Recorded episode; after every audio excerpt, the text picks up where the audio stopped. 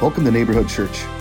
To learn more about who we are as community or to financially support Neighborhood, go to neighborhoodchurchmn.org. Enjoy the message.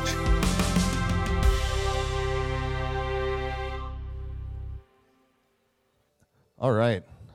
I think I'm confident in saying we're the only church in the world that plays Amarillo by Morning by George Strait during church. You're welcome. Man, I love that song. I love that song. I forgot to say before we get into the message, um, we do have um, we replenish our merch that you can take for free if you want to throw it on your car or your mug. Um, you don't have to come to a class to get these. They're sitting right out there. And we got um, our new pens, which I've heard from many, from thousands of people, that is the best church pen they've ever, ever had. So feel free to take uh, as many as you'd like and throw them around the office, all right? You're, you're welcome to do that. So we are in our series called uh, Mystery and Wonder. And the whole purpose is that there's many ways of thinking about God.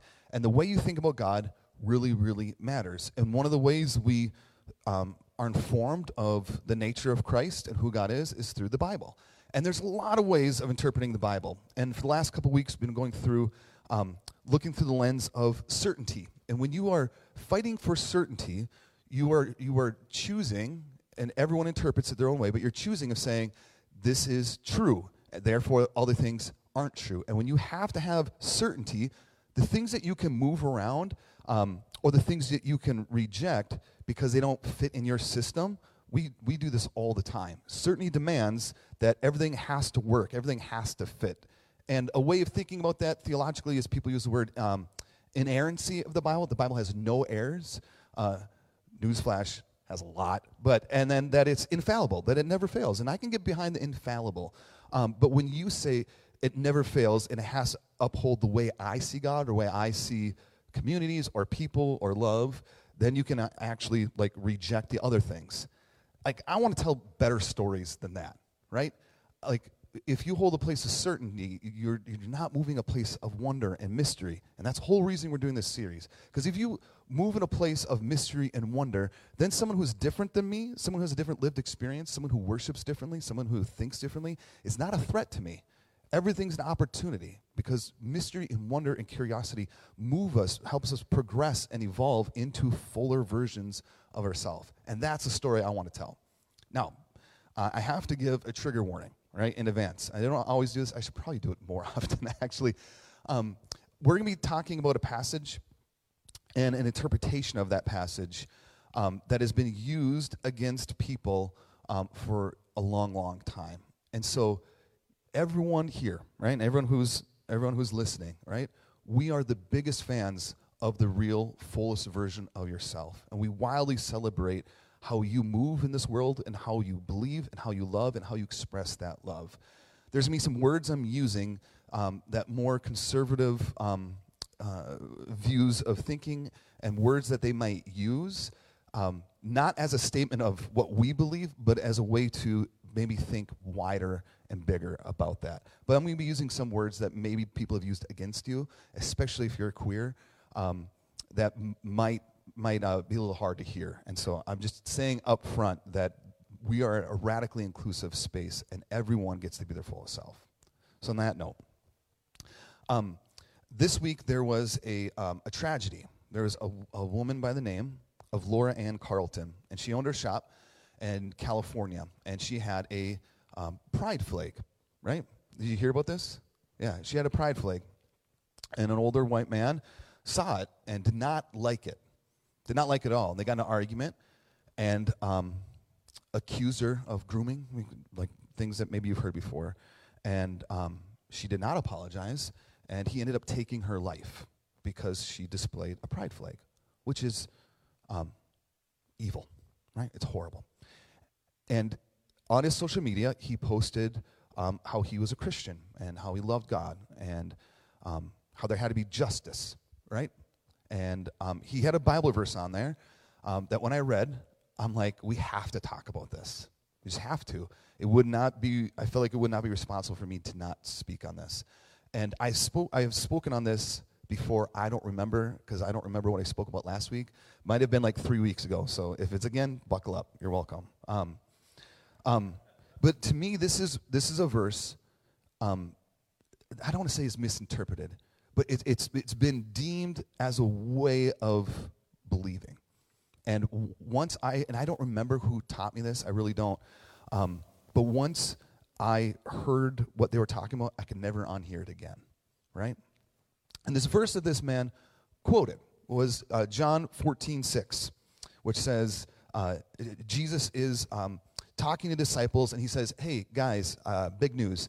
I'm going to go away for a little bit, and I'm going to make uh, some room for everybody.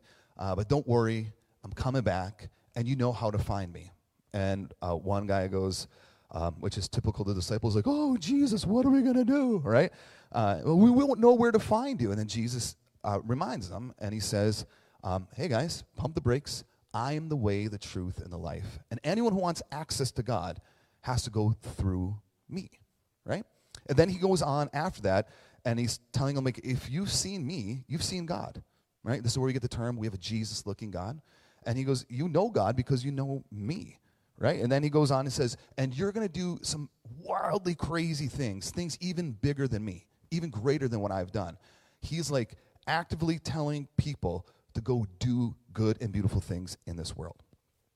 But the way that this verse ha- has been used, especially by um, conservative evangelicals, which is where I, my undergrad came from, um, that kind of thinking.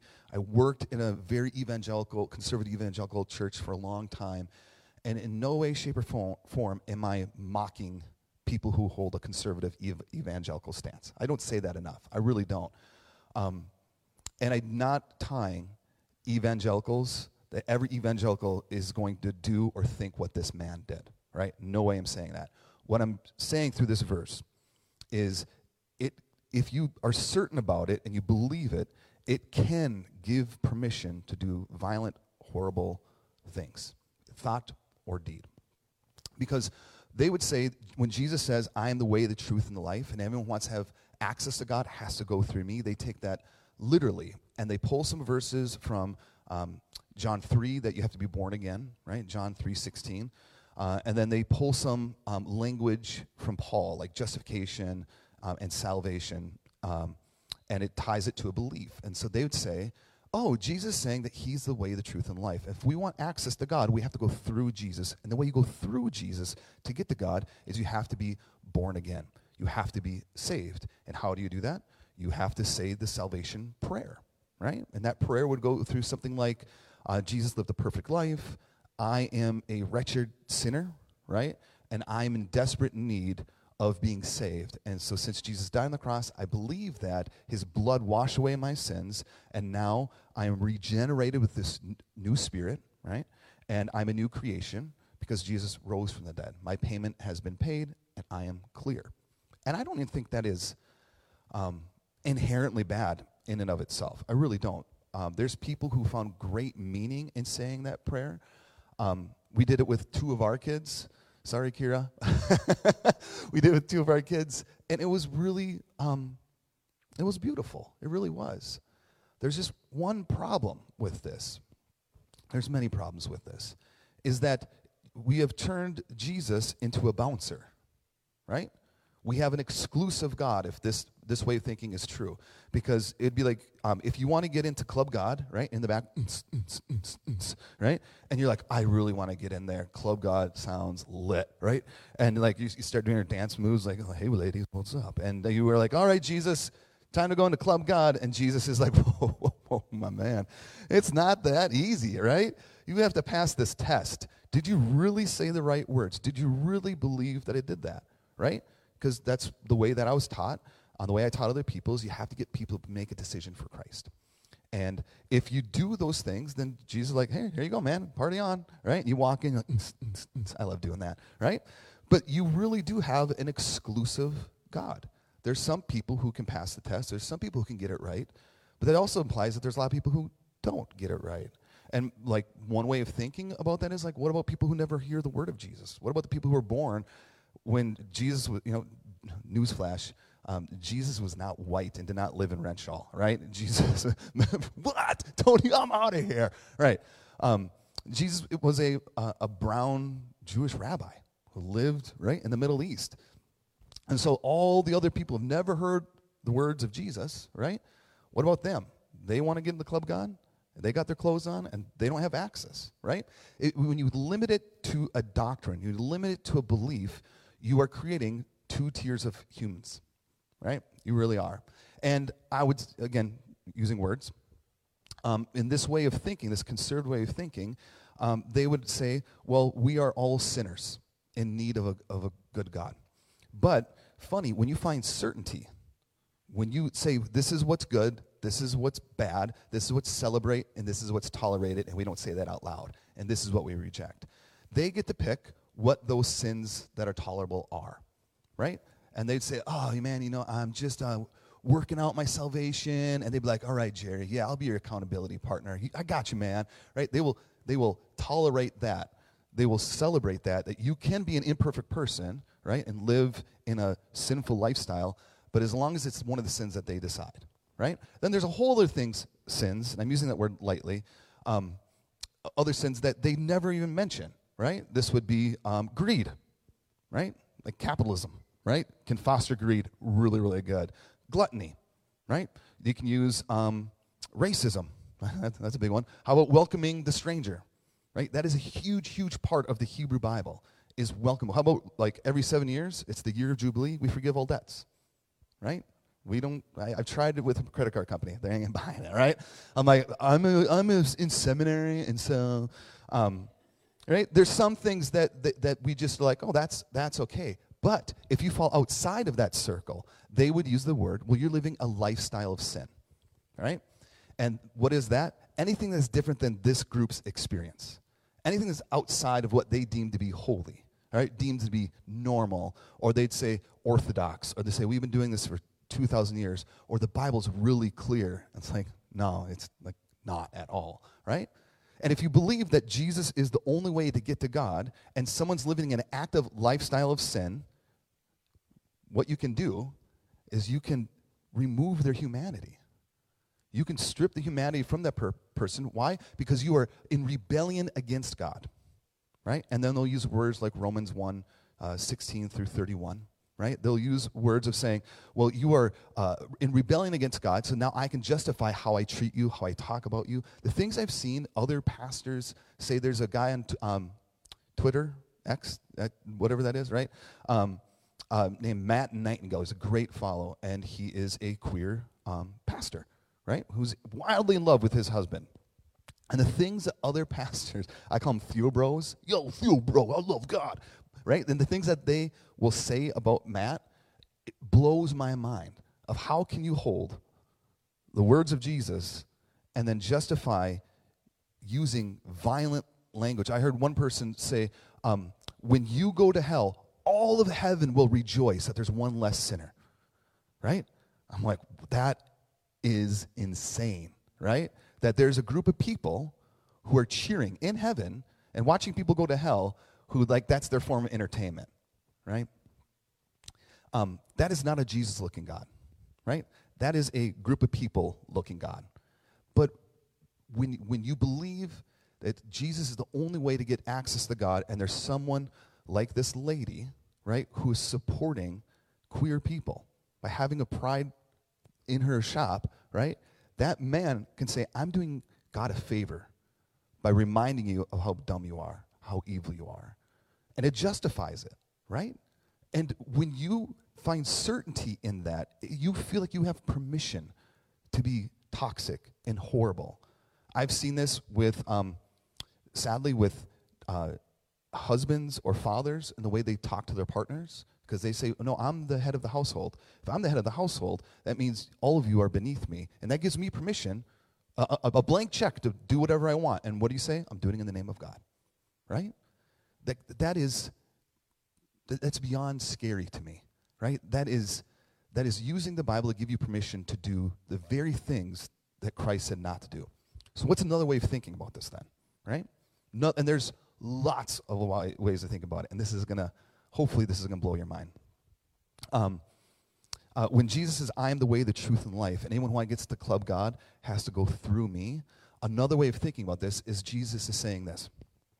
Uh, if you want to find the way, if you want truth, if you want life, do what I do. I am the way. Jesus is saying, the way I show up the parties, the way that I'm thinking about those who've been mistreated, the way that I move to the margins, the way that I dance, the way that I laugh, the way that I help feed people. When you do that, that is where you find heaven. Any time that we love our friend, our neighbor, as ourselves, there is heaven. And to me, this is what Jesus is saying. Jesus, right, right I said it earlier, he says, You're going to do even greater things to me. Jesus does not tie it to a doctrine. Jesus does not tie the kingdom of God or heaven or divine love to a set of beliefs, right? Like, Jesus wasn't even a Christian, right? Write that one down, right? It's true, he's not. Jesus, Jesus is a Jewish rabbi. I mean, technically, I guess we could say to, to this day, all right? And nowhere in the gospel does Jesus demand loyalty, right? Nowhere does Jesus say, hey, hey, hey, you, you, you, you, get on your knees, right? And you better just feel really bad about how sinful you are, you dirty sinner. Jesus never did that, right? Like salvation, ooh, yep, there it is. Almost swore, won't lie. That's the closest I've ever came to saying a very honest word. Um, was I talking about? Salvation, right? And and, when you're fighting for certain, you believe that Jesus bouncer Jesus. Salvation then is just about your soul. Salvation is just about you having this supernatural act to, so that you, at one point, can get to some place, somewhere, at some day, right? And what I see with Jesus, Jesus is not talking about heaven being some other reality. Jesus is talking about that um, the kingdom of God is near, as he says in Luke 2, right? It's about this present reality that heaven is here right now. Heaven's within. Heaven is, is, is currently happening if we're willing to awaken to it, if we're willing to see it and move in it. Salvation in the Hebrew Bible, the Old Testament, was never about a soul, ever. Salvation was tied to the soil. Salvation was a meal. Salvation was a warm place to sleep. Salvation was your debts being canceled. Salvation was someone believing you and laughing with you and crying with you. We have made salvation this such as personal, like we, and again, big fan, personal relationship with Jesus. I really do believe that. But if that's where it stays, like, what an egotistical God that we have then, right? Salvation tied to people and making life better, making better systems. But then we're telling a way better story and if it's not, okay, buckle up for this one. And email me if you want to talk more about this or after. And those online, happy for you. So, um, um, if it's not tied to a belief, if it's not getting the best of God, club God is not tied to doctrine, then that means we have not just an inclusive God, we have a wildly inclusive God. It's not tied to a church or a building, right? But if it's tied to within, everywhere we go, heaven is actively being played out, which means then it's not just tied to Christianity, right? I'm in the Christian stream. Me and JC, we're homeboys, right? I love being a, a Christian pastor. There was a time, and if uh, Dylan is watching uh, or listening, uh, there was a time when I was going through my deconstruction where I didn't feel comfortable using the word Christian right? I just didn't. Why? Because I was letting other people and the way they talked and behaved and what they said and what they did. I'm like, if that's Christianity, I want nothing to do with it. I love God, love Jesus, but that label was uncomfortable for me. And maybe there's some other people you feel that you felt that way. Um, and Dylan goes, yeah. And we were talking about Christianity being like a jacket. And like, I'm like, I think I just want to take the jacket off, hang it up on the door for a while. And Dylan said, well, Chris, if you're able to do that, you have the privilege of being able to just check out for a little bit. And Dylan's like, I- am interested in telling a better story about what Christianity means. And I'm like, oh, yeah, I'm the pastor. right? And Dylan inspired me. And since that day, it's like, no, I want to tell a better story of what Christianity means. Right? I'm not letting other people define that. And so I'm in the Christian stream, but I believe that anytime you move in love, there's heaven. Anytime you move in love, there's access to God which means um, if you give up a year of your life to move to Eveleth to do health care, right? There's the kingdom of God. If you are a Muslim and you feed kids in the neighborhood in the mornings because their, their parents have to go to work early, there's the kingdom of God. There's heaven. If you're a humanist and you dedicate your entire life to researching um, cures for cancer, right? And you never once utter the words Jesus, I believe there's the kingdom of God. There's infinite ways of loving God. Now, this, this access to heaven and this, this good and beautiful life is not just attached to a prayer or a doctrine, it's tied to what Jesus invites us to do. Simply just love, simply be. And when you do that, there's the way. Richard Rohr um, uses the word, and he's a Franciscan priest that I quote often. Um, he, he calls it stepping into the flow. And I, I've always loved that. There's, there's multiple ways of flowing. And he goes, This is a stream I'm in of divine love. And when you give yourself to that, it not just makes like life better for me, it makes life better for everywhere I go.